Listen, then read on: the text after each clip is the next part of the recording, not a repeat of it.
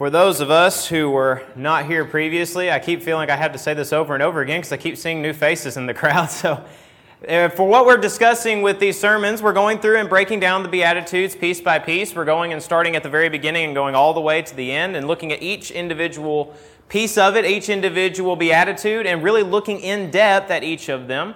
This morning we discussed the idea behind being meek and the importance of meekness and the value of meekness and broke it down into which parts were which and how that all fit together and how meekness not only requires strength, but it also requires self control. Previously, we talked about being poor in spirit and those who mourn as well, and talking about the importance of all of those, and how Jesus, when he preached this sermon, was laying a framework. He was laying the backbone of everything else that he was going to teach laying the backbone of everything else that we were going to hold to as Christians. Now, of course, not everything is taught in the Beatitudes, but it is a framework, a guideline that we can follow. We can say, okay, that was what he was intending, but that makes sense as to how it builds. See, Christianity is a building religion. It understands it's a maturing process. And so, as we go into our subject matter this evening, we're going to be discussing the idea of hungering and thirsting after righteousness hungering and thirsting after righteousness. Now, you see on the screen behind me, seeking the right path. This is really the idea we're going for here. We're trying to say that this is pushing forward for a particular path. If I'm hungering and thirsting after righteousness, it's really the same idea as I'm looking at a map and I'm trying to get to my destination. It's something I want, it's something I have a desire for. Our scripture reading this evening was from the book of Psalms and discussing as the deer pants for the water, so my soul longs for you. He seeks after that. Now you think about a animal that is absolutely famished. What happens the first sight of food? The first opportunity they have to eat, if they are a rabid animal, they're hungry, they want something to eat, they're going to charge headlong for it. That's the illustration that Christ is giving for Christians. We hunger, we thirst, we want the Word of God so much so that no matter how far I have to go to get it, I will get it. I will hear what the Lord has to say. So let's look at this first point here. How do I seek righteousness? How do I hunger and thirst after this? How do I want this? What is the path I have to follow? How do I do this? Well, naturally, in any kind of situation like this, it's going to be a, a question that we're going to ask. If I lay out for you, here's how you need to become a doctor, you're going to follow that path to become a doctor if that's what you want. Same thing is true with Christianity. If I want to be a follower of Christ, there is a path that I have to follow. So, how do I do this? Well, the first thing that one has to do in order to seek righteousness is hear the word. Oh, that's really simple, right? That was kind of anticlimactic. How do I seek? Well, you have to read. That's the first step. As we've probably illustrated before, and I'm sure many other preachers have had this illustration as well, but if I was discussing the idea of I'm going to try to hear the God's word, the illustration that's made is God gave us a letter. Every single detail, everything He wanted you and me to know, everything about His character, about His word, about His church, He laid it all out for you and sent it to you. And what a lot of people love to do is they want to take that letter, they're excited to have that letter, they take it to their next door neighbor and they say, okay, what I want you to do, I want you to read this whole letter and I want you to summarize it for me in about 20, 25 minutes and then tell me. And honestly, that's how most people get their understanding of God. The reality is, if all you get about God, all you understand about God comes from a pulpit, you're woefully lacking understanding. Because I can't even begin to illustrate everything there is to know about the Bible from standing in a pulpit. If I were to stand in a pulpit every single Sunday for 80 years, I would barely scratch the surface of God's Word. It's just not possible. So then, what's my mission? What's your job as an individual? To seek the right path. To hear the Word of God. Romans 10 17. So then, faith cometh by hearing, and hearing by the Word of God. Well, I have to have access to it. I have to hear what God has to say, and upon hearing that word, I believe it to be true, producing faith. But that comes only from the Bible. God's word, God's inspired word. But it's more than just hearing it right. It's more than just reading. I can read a book, and that doesn't mean I grasp anything. I can read a book on astrophysics and walk away just as dumb as when I opened the book. So, how do we do this? How do, is it more than just hearing? Do I just have to read it? Do I just have to hear a sermon on it? Well, obviously, there's more to that. We also have to delight in His Word. Delight in His Word.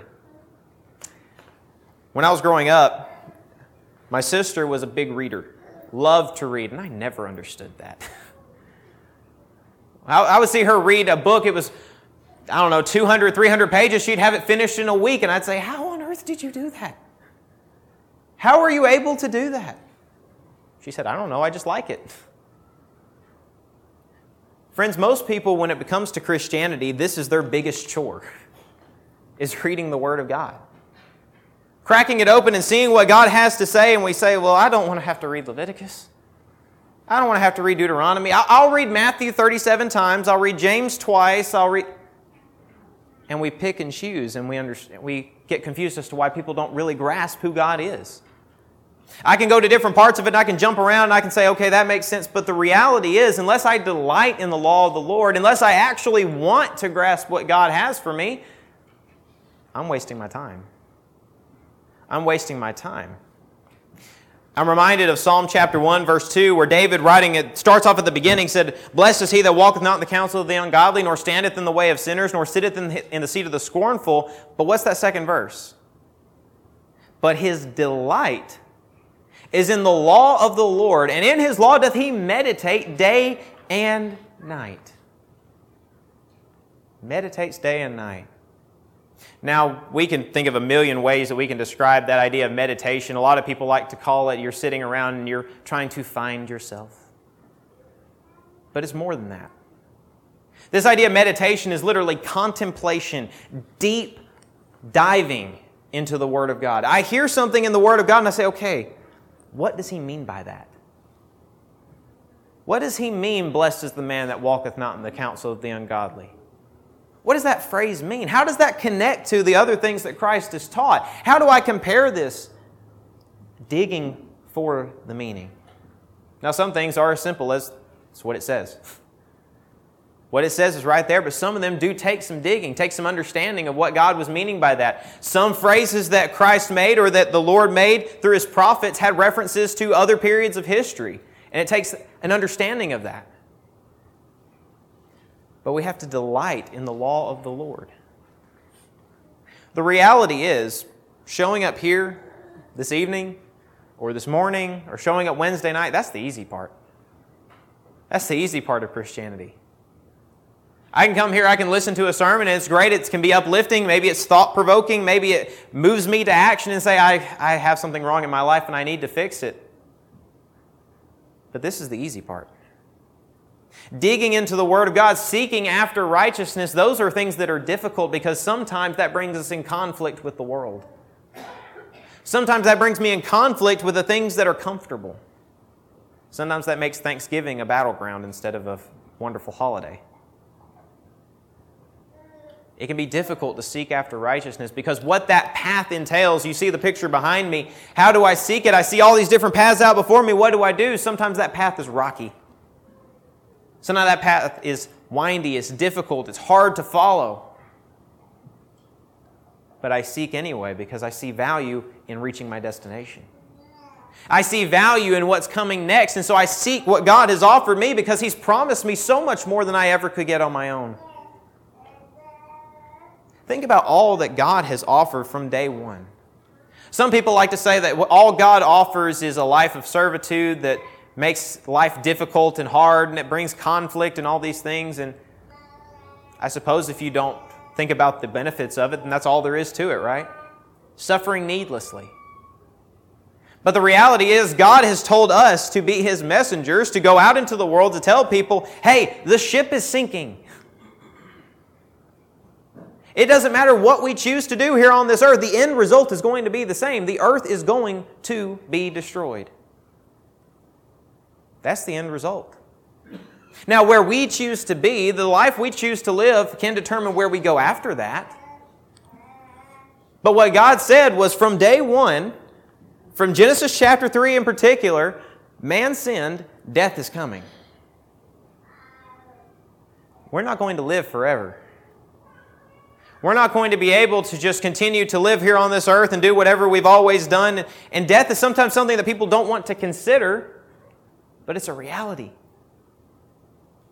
We've all probably seen the commercials where someone says every three seconds someone dies in a certain way. They illustrate it maybe by a guy snapping his fingers. At that moment, someone just died. That's our reality. And imagine how heartbreaking and how terrifying a world it would be if we have to navigate it without any plan, without any map to follow. But God gave us a way. He says, You seek after righteousness. Now, what's righteousness? What, what is this that we're looking for? The Word of God. The Word of God, because He is the only one that's inerrant. He can't make mistakes. He's the one that created the world. He's the one that has free reign over what happens to the world. And He offered us a way forward. He offered us a way to come back to Him because of our sin that separated us from Him. But what's the third point? We have to apply what we hear. See, it's one thing to read the Word of God. That's good. It gives us some understanding. It's necessary to delight in the law of the Lord and try to grasp its understanding. But, friends, knowledge without application is useless. I can know the cure for cancer, and if I never go to a lab and put it together and send it out into the market, that is a waste of time. It's a waste of effort. Friends, we are sitting on the cure for sin. We are sitting on the cure for the way of the world. What are we doing with it? Do I keep it to myself? Do I show it to my friends and say, hey, look at this cool thing I found? But never take it to the ones who need it? Think about how much hatred would come upon the medical community if they developed a cure for every known disease but only gave it to doctors? Think about the outrage. How dare you hide that from us? I've said before, and I'll probably keep saying it because I don't think it's ever going to lose its potency. The most terrifying song for me to hear, the most heartbreaking song for me to hear is You Never Mentioned Him to Me. When in the better land before the bar we stand, how greatly grieved our souls will be. If any lost one there should cry in deep despair, You never mentioned him to me. Think about that moment on the day of judgment. You're standing there, and let's say, for sake of illustration, that we're going to be going into heaven. We know the beauty that's waiting for us, we know the home. And again, for sake of illustration, we see someone else following the other path and we recognize them. Maybe that was our friend, our coworker. And they look across at us and they say, Why didn't you tell me this was coming? I didn't know. He said, Maybe I wouldn't have listened to you. Maybe I would have shirked it. Maybe I would have said, You're just stupid. But why didn't you at least tell me? Friends, seeking righteousness is more than just for you and me.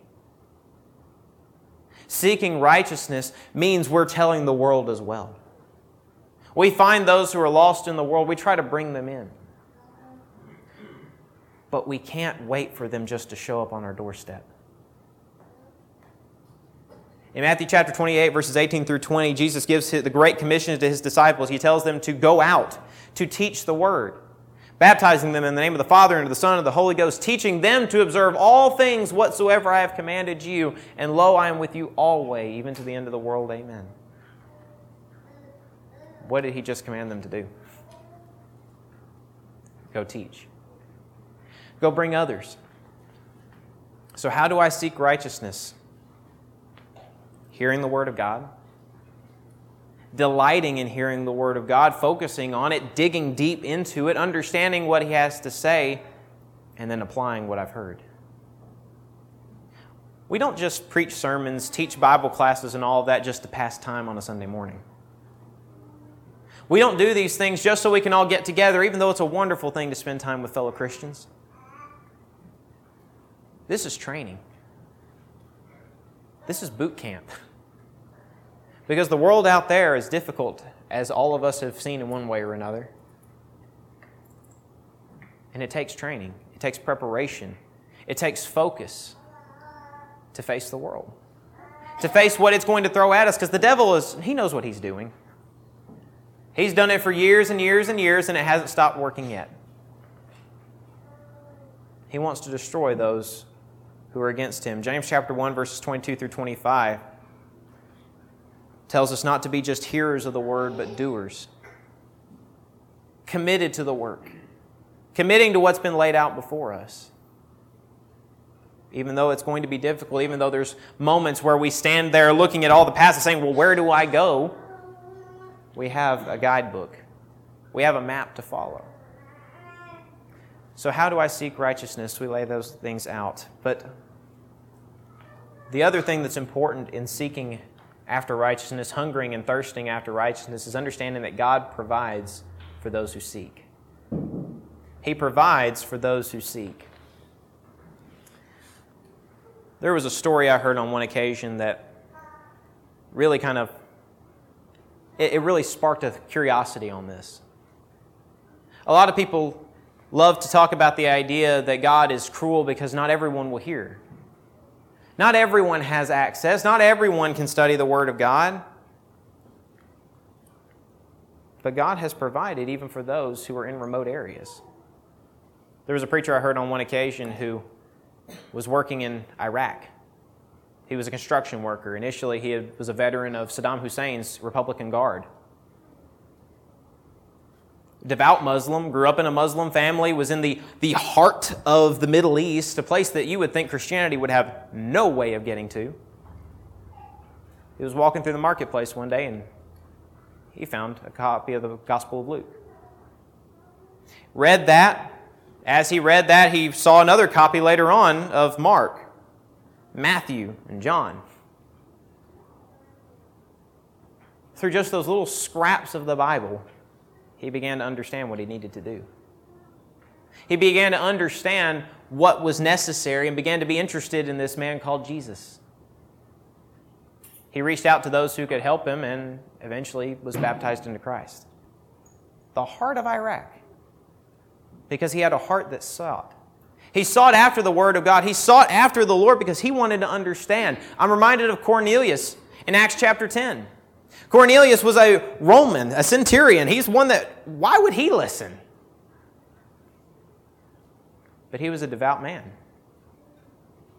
And he was seeking what was necessary. He was seeking after the Lord. And in one of his prayers offering up to God, God answers him and says, You need to go to Peter's house. You need to go talk to this man called Peter He'll take care of the rest. Now, for those who are in the world, a lot of times it seems pretty complicated. If God comes down and speaks to you directly, would you not think you're automatically saved and wouldn't have to go talk to somebody else? But God told him, You go seek after the preacher.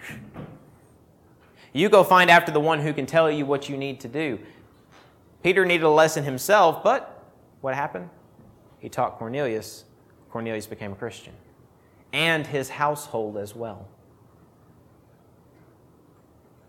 For those who are interested, for those who want to follow after the Word of God, an opportunity will present itself. God's promised that. God has provided for those who are in need. Let's look at Matthew chapter 7. That's Matthew chapter 7.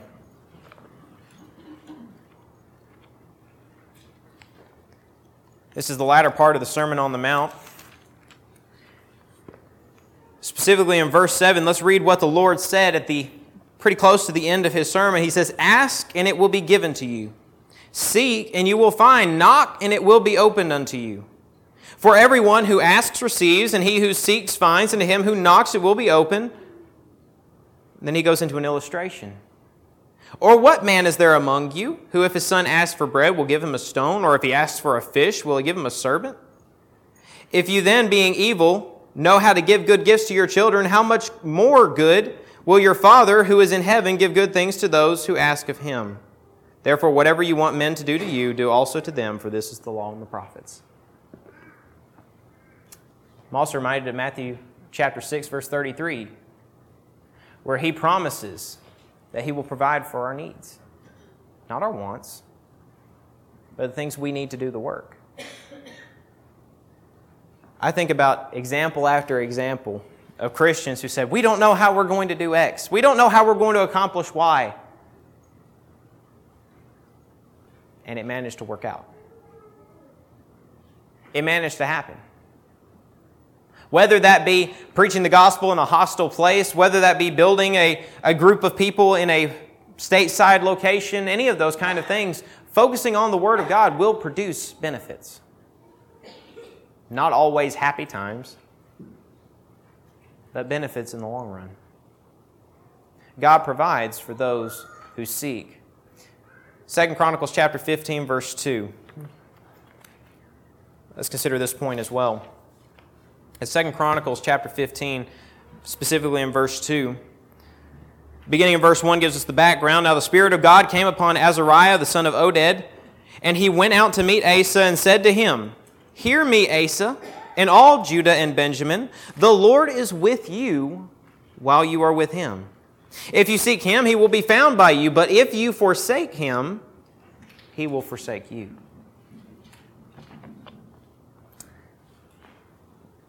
God provides for those who are wanting to follow after him, but those who abandon the path have no part with him. Those who remove themselves from him separate themselves. It's the same idea in 1 John chapter 1 where it says God is light and in him is no darkness at all. You can't have those two things together. He said if we say that we have fellowship with him and do not the things that he has asked, we're lying. We're lying to ourselves, which is probably far more detrimental than any other because we fooled ourselves into believing a false condition. God promised to provide for those who seek after Him, those who hunger and thirst after righteousness. I saw that image and I was trying to think of what would be a good way of describing it. But I think based on our description and based on the passage that we're discussing here in Matthew chapter 5, it really does paint the picture. If we're hungering and thirsting after righteousness, God said, Here's the bag of food. Here you go.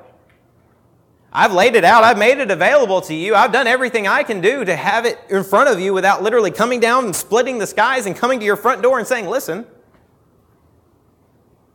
He said, I've given you everything. Seek after me and you will find it. But more than this, God promised to never leave us or forsake us. Just as we talked about in Second Chronicles chapter 15, God has promised that if we follow after Him, if we're a part of His family, if we're going to be committed to Him, He will be with us. Says that again in Matthew chapter 28, verse 20. We discussed that earlier. God has made this promise constantly that I will never leave you nor forsake you because I am one, I provide for my children. If we need proof of that, just look through the history of Israel. Is there a group of people that most of us would have dropped more than the children of Israel? Just say, I'm done with this. This is ridiculous. I've provided literal miracles for this group of people, and they're still going to complain that they don't have enough bread.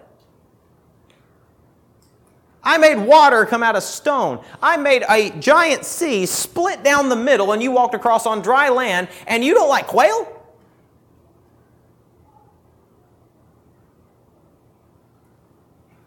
But those people, God still provided the way for.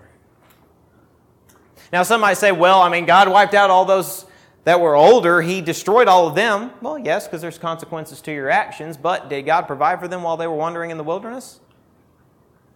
Yes. Moses sinned against God when he did not respect him before the people, when he did not believe God enough to actually give credit to him. Instead, he said, Here, ye rebels, must we fetch you water from this rock? But God still called Moses the meekest of all men. Moses is still labeled in the great hall of fame of faith in Hebrews chapter 11. What about David? David made mistakes. David sinned against God, but David is called a man after God's own heart. How is that possible? Psalm 51. When David knew he was separated from God, he came back. He made that right. Now, sometimes he needed someone wagging the finger in the face and saying, Hey, you're the man. But he came back. God is not the one who leaves. If we find ourselves separated from God, it's not Him who separated from you. When we make the decision to leave Him, His hands are tied. because He gave each of us free will, the decision we can make of whether or not we want to follow Him or we want to follow the world. That's our choice to make. But He's always left the path available for us to come home. God provides for those who see. God provided for all of those who sought after Him. We talked about Hebrews chapter 11. Just if you just go through piece by piece and look at Hebrews chapter 11, and you see all the illustrations that are there, all the names that are listed, all of the people at the end that's not even their names are listed, but all they went through. You think about how God described it at the end. How God looked at those people. He saw them as valuable. He saw them as His people. So much so that the Holy Spirit inspired the Hebrews writer to give us an entire description of them.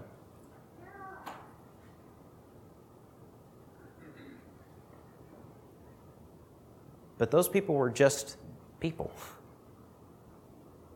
just like you and me. What will our decision be in those moments of crisis? When the moments show up where we are forced to make the decision between we're going to follow God or we're going to follow the world, what path will we follow? Will we hunger and thirst after righteousness? Will we be committed saying, I'm going to follow after Christ? Or will I neglect it because it's too hard? There was a man on one occasion who gave an illustration where he said that a starving animal has two choices. It's going to be difficult for them to catch their prey if they're starving, genuinely starving. Their body's not going to be at its peak capacity. He says, so they have a choice. They can endure the pain to catch the prey, or they can lay down where they are and die in peace. So that's their choice. Do we hunger and thirst for the Word of God as if it were our last meal? Do we seek after what God has offered us? Do we tear open the pages of His Word just to find out what's the next thing I need to know? When we're faced with difficult moments, is my first thought, what does God say, or what can I find from the nearest psychologist? What will our decision be? I can't answer that question for you. I can only answer that question for myself. I can only look in the mirror and decide what I'm going to do. But the path is always available. God has laid out the framework. He's given us the way of escape from the sins of this world. He's given us a way that we can follow after Him and be a part of His kingdom and be in heaven with Him for all eternity if we're willing to make the commitment. Maybe this evening, you're not a member of the Lord's church. You never decided to follow this path. Maybe this is the first time you've even heard about the Word of God. Maybe you've been interested in congregations before but never really sat down and listened. We are more than willing to sit down and study with you so you can know more. So that you can understand exactly what God wants you to do, so that you can have a right relationship with Him this very evening. There's no reason to leave these doors unsure about eternity. Maybe you know what needs to be done. You've studied the Word of God. You understand what needs to be done, but you've just been holding on to the back of the pew too long. You've been waiting for an opportunity, but just keep saying, No, I'll do it later. I can assure you, later may not come. There's no reason to wait on that. God wants to make you right with Him this very evening. He made the path available upon hearing the word, as we talked about in Romans 10 17. We believe it to be true, John 8 24. Upon believing that word to be true, we understand this is fact. We're willing to repent of all of our past sins, Acts 17:30. Change our way of thinking. I was following after the world before, I was listening to the ways of the world, now I'm going to follow after Christ. And upon repenting, upon saying, okay, I'm going to follow after Christ, I'm willing to make that good confession that He is the Christ, the Son of the living God, according to Romans 10:10. And based upon that confession, we will be more than happy, we'll be thrilled to baptize you into Christ this very evening so that you don't have to leave here unsure. You can have all those sins washed away and raised to walk in newness of life, as we read in Romans chapter 8. But maybe you did all that. Maybe you are a member of the Lord's church, but you stopped being hungry for the Word of God. Maybe you haven't sought Him like you should have. Maybe you've turned away and started thinking the ways of the world seem a little more comfortable. He wants you to come home. 1 John chapter 1 verse 9, he is faithful and just to forgive us our sins and to cleanse us from all unrighteousness. Under what conditions if we confess our sins?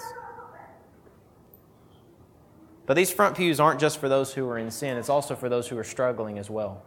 Maybe you just need the prayers of the church. I'm struggling, I need help. That's what we're here for. If you have any need this evening, don't hesitate. Don't wait for another opportunity. Make the decision right now as together we stand and as we sing.